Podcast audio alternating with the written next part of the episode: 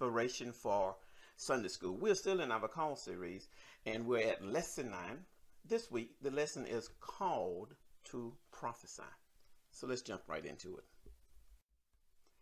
First, let's look at the lesson context uh, Judaism. Now, Judaism persuaded because back when this scripture actually is written, this is Luke's day. Luke writes the Gospel of Luke and also Acts, uh, three passages coming from that book. One thing um, this bullet is telling us is that Palestine was once occupied by Greek, and then during Jesus' day, uh, during Luke's writing, it's occupied by Roman. So they had a heavy influence on society. This society in this day and time was heavily dominated by males. Um, usually the Jewish females was attached to a man to serve as number one, provider, protector, and authority. Uh, actually, in this day and time, the temple was built. They actually had a location for the women to sit. They were not allowed into the temple. They were not allowed to do a lot of things. Naturally, um, the father held his role for a daughter and a husband for a wife. So if the lady didn't marry, her role was very limited in this type of society. So women are allowed to attend synagogue gathering, but only as observers. Now, I want to emphasize that because Luke is actually writing during this time where there's a limited role for the women to do worship or activities dealing with religious activities. All right, so let's first, let's jump into the lesson. We're at Luke, the second chapter, verses 36 through 38. Now, there was one, Hannah, who is a prophetess. Now, what is interesting in that first sentence there is we see that Hannah, it gives her a title. She is a prophetess. It identifies her as a daughter of Penuel of the tribe of Asher. The Asher tribe is part of the northern kingdom, remember, which was taken over by the Assyrian.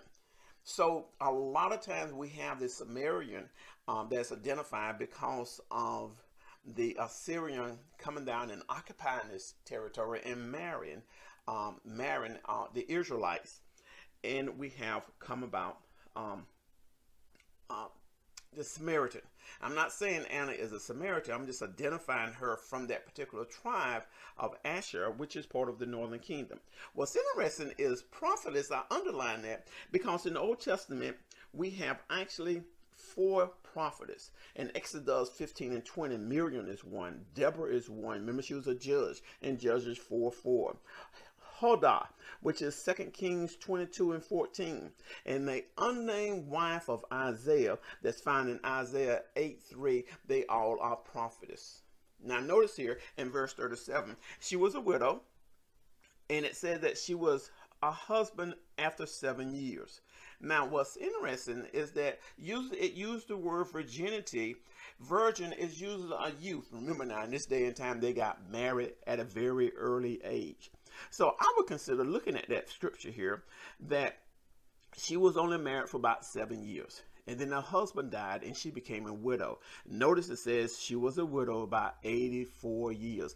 I believe what actually is saying that she is actually 84 years old and because of her limited role in society, she takes up and it says she did not depart from the temple, but she served God with fasting and praying night and day. And then Luke emphasized, excuse me, Luke emphasized in verse 38 a expressive witness.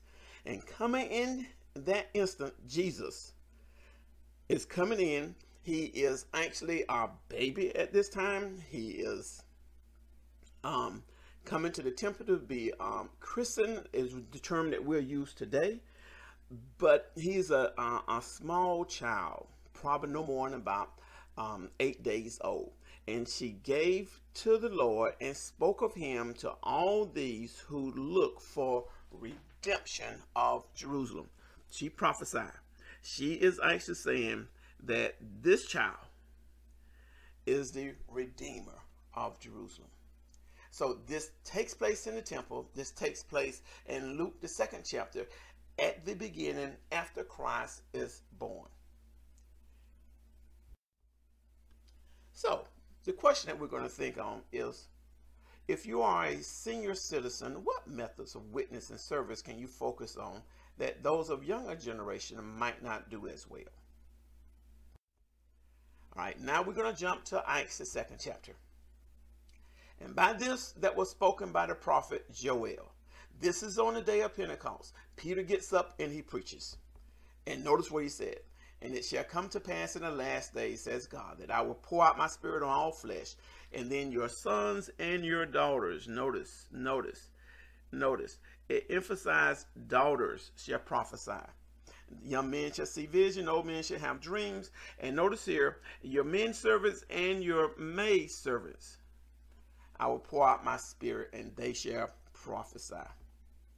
And then he ends by saying, I will show wonders in heaven and above, and signs in the earth beneath, blood and fire and vapor of smoke. The suns shall be turned into darkness, the moon into blood. But the 21st verse, it says, And it shall come to pass that whosoever call on the name of the Lord shall be saved. I want to say that that is actually happening today. Salvation is occurring if we in turn call upon the name of the Lord.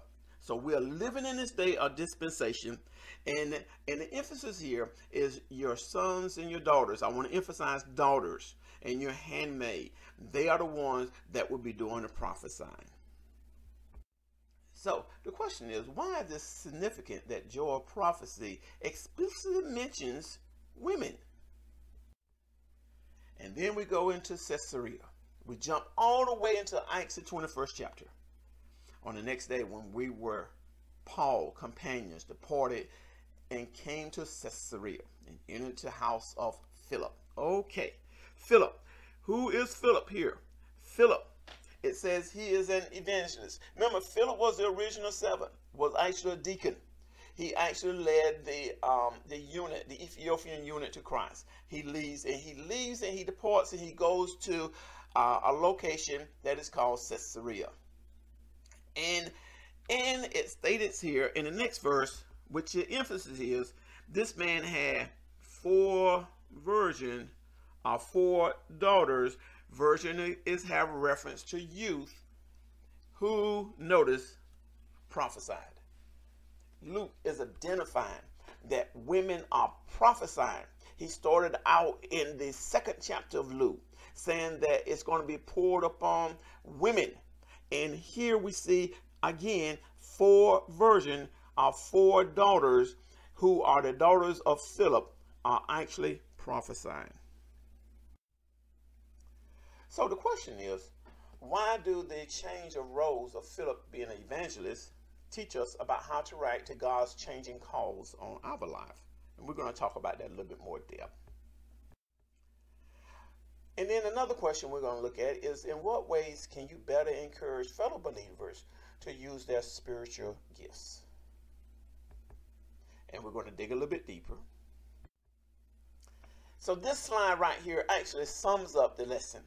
The New Testament offer these examples that we talked about today in the first century women who have the gift of prophecy. Now, I want to emphasize now, prophecy is not so much as foretelling the future, but on, on many occasions, prophecy is a reference to preaching, proclaiming, a spokesperson for God, telling people what God is saying.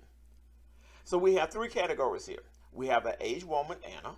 We have a group of women uh, who followed Jesus and remained in Jerusalem after his ascension. That was the one that was in 120, that was in the upper room, that the Holy Ghost fell upon, that consisted of Mary and the ladies that followed Jesus. So, of that 120 people, we have several, several women in that group. And then we have the four unmarried sisters, the daughters of Philip. So the focus here is using one's giftedness in answering God's call to the ministry. So, the thought that I want to leave with you is God gives people for ministry according to his will and plan, not ours. Let me repeat that. God gives people for ministry according to his will it's been great, you all. I see you in Sunday school. Um, there's the meeting ID and the passcode. This has been great.